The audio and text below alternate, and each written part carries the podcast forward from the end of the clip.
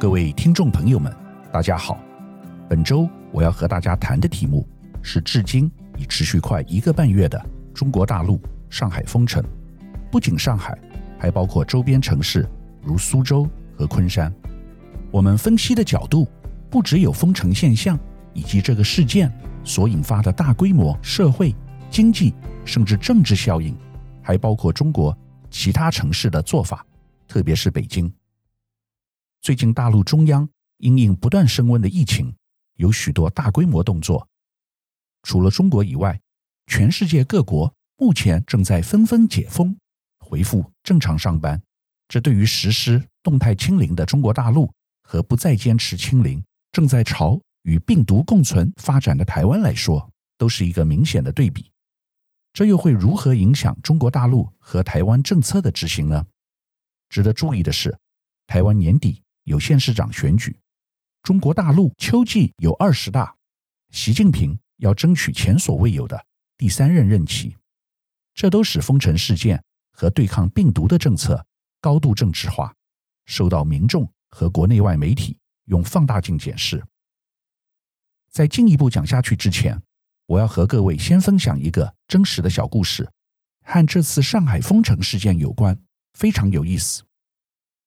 事情是这样的，一位住在上海的大陆朋友最近请我帮他女儿出一些建议。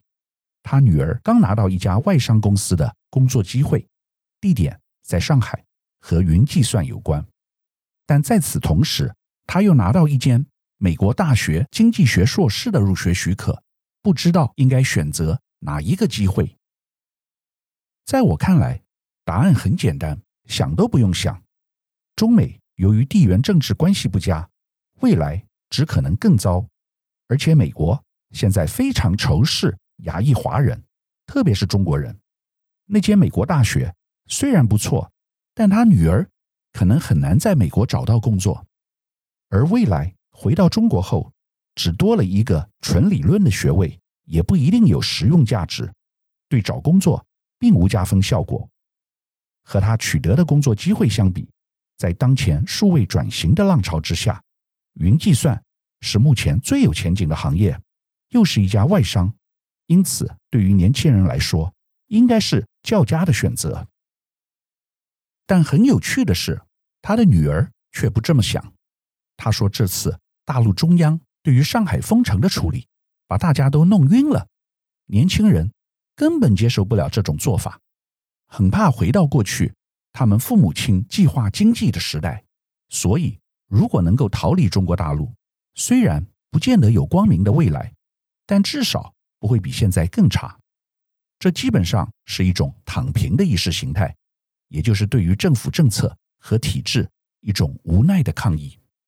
年轻人无法和政府斗，但选择离开中国总可以了吧？有趣的是，有这种心态的人还真多。从年轻人到三五十岁的中年人都有。根据媒体报道，办理移民的顾问公司生意好得不得了。最近关键字“移民”变成微信平台上的热门搜寻词，说明大陆人想离开中国，正如同九七回归前以及近期反送中事件后，许多香港人想逃离香港移民海外一样。上海这次为何要封城？而封城的手段为何要如此严厉？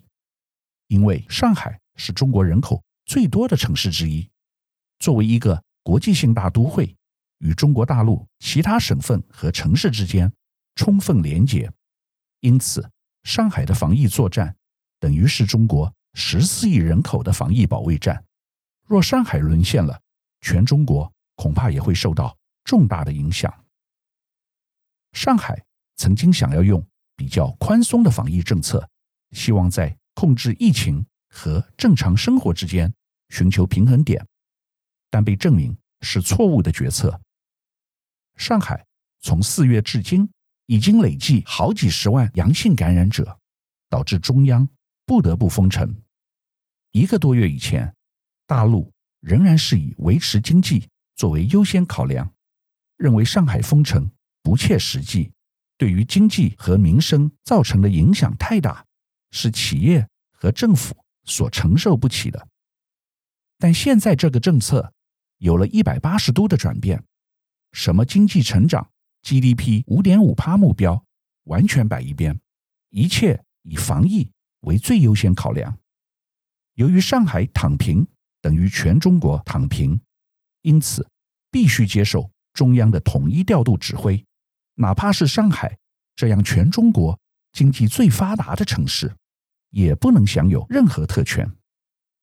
上海这次给大陆中央的教训是，不能对任何事情掉以轻心，宁可错杀一百，也不能有一条漏网之鱼。在病毒一开始有迹象，就要严格实施动态清零，不能有一丝容忍，否则等病毒在社区爆发后再去清零，代价更大。这个道理就如同灭火，不能等到火势蔓延再去扑救。这次上海出现了问题，在香港和台湾也有类似情况，就是没有超前部署，方舱设施等医院场所严重不足。另外，也没有足够多的医疗资源。像台湾缺乏快筛试剂，大批民众涌向医院，导致医疗系统瘫痪。轻症患者霸占医院资源，重症患者反而无法及时得到治疗，造成死亡。上海和香港一样，老年人疫苗接种率不足。根据中国大陆国家卫健委提供的数字，截至三月底。中国接种新冠疫苗的覆盖人数占总人口的九十一趴，这是只打一剂的，打两剂的占八十八趴，但六十岁以上老人接种一剂的不到八十五趴，完成两剂的有八十一趴，打了三剂的约占五十四趴。上海是中国老龄化最严重的城市，六十岁以上老年人高达六百万人以上，上海。有至少一百万名六十岁以上老人家还未打第二剂，甚至第一剂。上海在实施封城五周后，最近单日新增确诊数字已有改善，首度降至五千例以下，但单日死亡人数仍然有十多例。上海当局表示，除非像先前东北吉林省达成社区传播为零，才有可能解封。但现在上海已经封城超过一个月，民生问题越来越严重，许多上海民众苦不堪言。上海是全中国最富裕的城市，也是最养尊处优的城市，人民享受惯了，没有吃过苦，所以被关了一个多月，每个人都哇哇叫。我们再来看新冠疫情对于企业的影响，B to C 还在其次，更大的问题。是 B to B，上海周边的城市如苏州和昆山，位于长三角，一直以来是制造业重镇，特别是电子业。台商许多电子业大厂都位于这个地区，当然首当其冲。四月以来，长三角供应链形成断链现象。昆山从四月二日起启动风控管理，持续了一个多月。但总算有成果。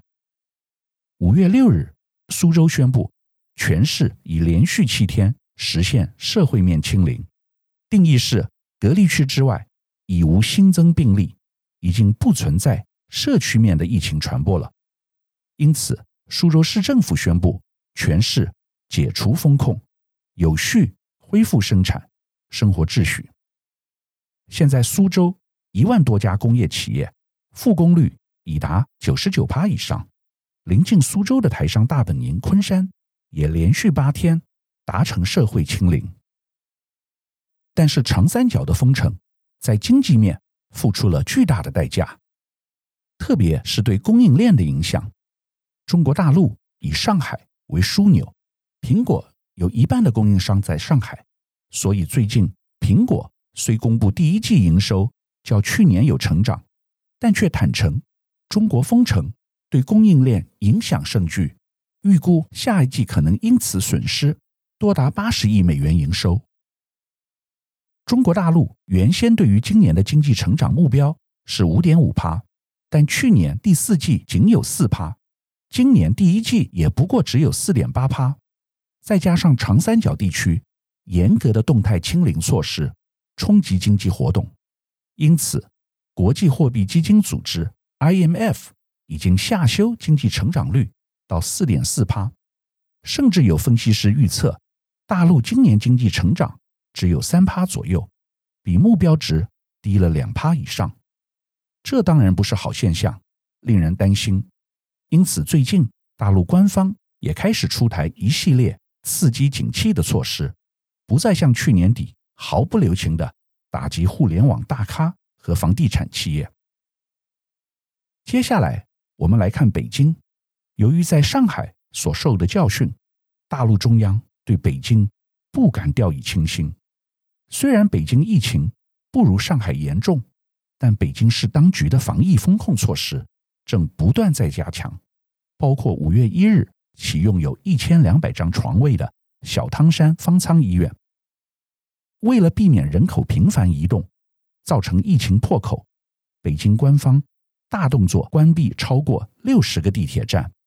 但在另一方面，考虑到北京作为中国的国门，必须与国际接轨，因此仍对外来入境者。保持一定程度的开放。北京目前每天新增五十例左右的本土确诊案例，其实并不算严重。但北京比上海在政治上更加敏感，因此大陆中央不敢松懈，希望能尽快将疫情在萌芽阶段就扑灭掉。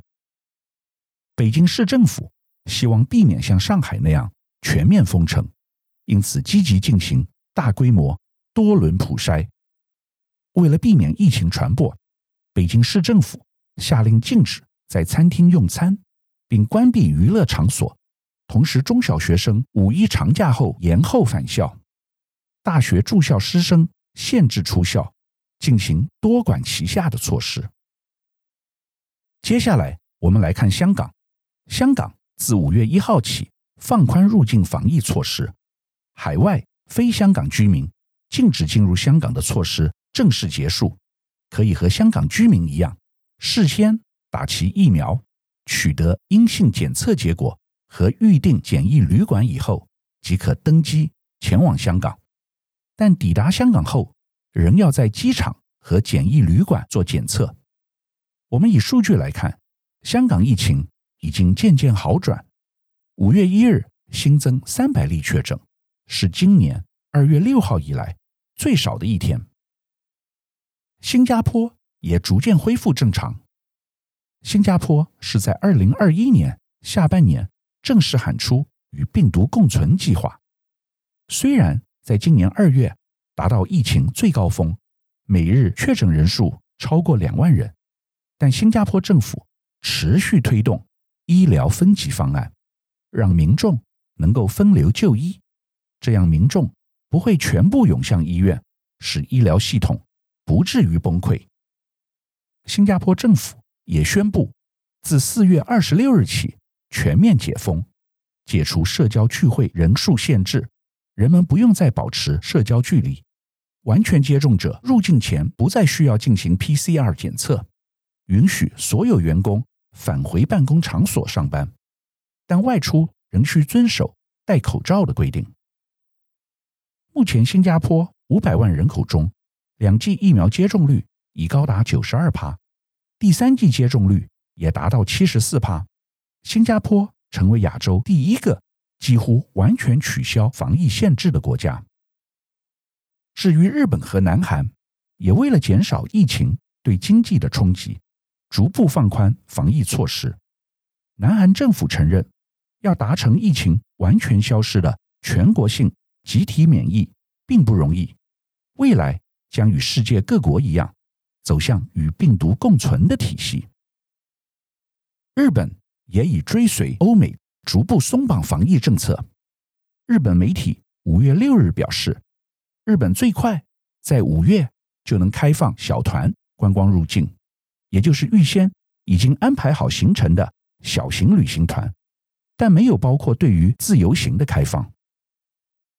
开放边境几乎是亚洲国家的共同趋势。以澳洲为例，原来是全世界最严格防疫的国家之一，现在大开边境，欢迎外国人去旅游、打工度假。尽管每天还是有上万人确诊，但路上行人已经不再需要戴口罩。当地民众都把确诊视为流行性感冒，且只要因为工作而确诊，还可以向政府申请一次七百五十元澳币的补助，相当于新台币一万五千元。澳洲政府要重振经济，所以将大门开放。首先要解决的就是缺工问题。台湾过去有不少年轻学子去澳洲打工，现在也重新开放。看完了亚洲，那欧美又是怎么样的情况呢？美国疫情管制预防中心 CDC 二月时即宣布放宽防疫措施。之前，美国有高达九十五趴的城市被列为高传染地区，只有五趴的地区能撤销室内佩戴口罩的规定。如今政策放宽，大幅松绑口罩相关规定，全美近七十二趴人口生活的地区，在室内可以脱掉口罩了。英国也是在二月时宣布与病毒共存的政策，取消确诊后的强制隔离和接触史的追踪，以及进入公共场所前检查筛检结果等限制措施。法国的疫情解禁政策比英国慢一个月，在三月中开始实施，室内场所不再强制佩戴口罩，证明施打疫苗的通行证也取消，只有在大众运输和医院内需要佩戴口罩。英国人和法国人都崇尚个人自由，认为强迫戴口罩是压迫人民自由的行为。英国首相强森说，他所领导的政府不相信长期限制民众的自由是正确或必要的做法。他说，防疫未来应该由政府限制干预，迈向诉诸个人责任感。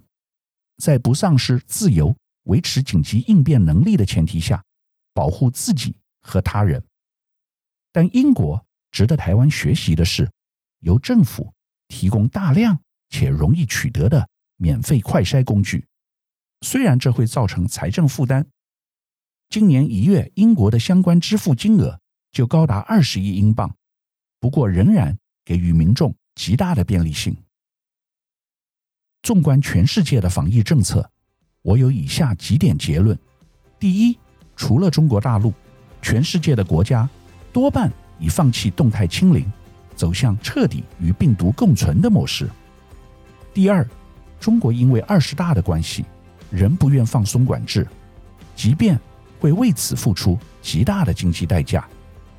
第三，亚洲各国从北到南。正积极打开国门，吸引人潮回流。第四，欧洲崇尚个人自由，甚至不愿意限制人们佩戴口罩。未来会不会有后遗症，值得后续密切观察。以上是本周我为您分享的趋势，感谢收听奇缘野语。如果喜欢我的分享，希望大家能够订阅、下载，以后直接收听我们的节目。另外，如果您想要留言与我分享您的心得，或是想要听什么样的新闻分析，欢迎到我们的脸书智门 Smart Gay 留言，或是私讯给我。欢迎大家推荐给你的亲朋好友们，邀请大家一起收听。那我们下集再见喽，拜拜。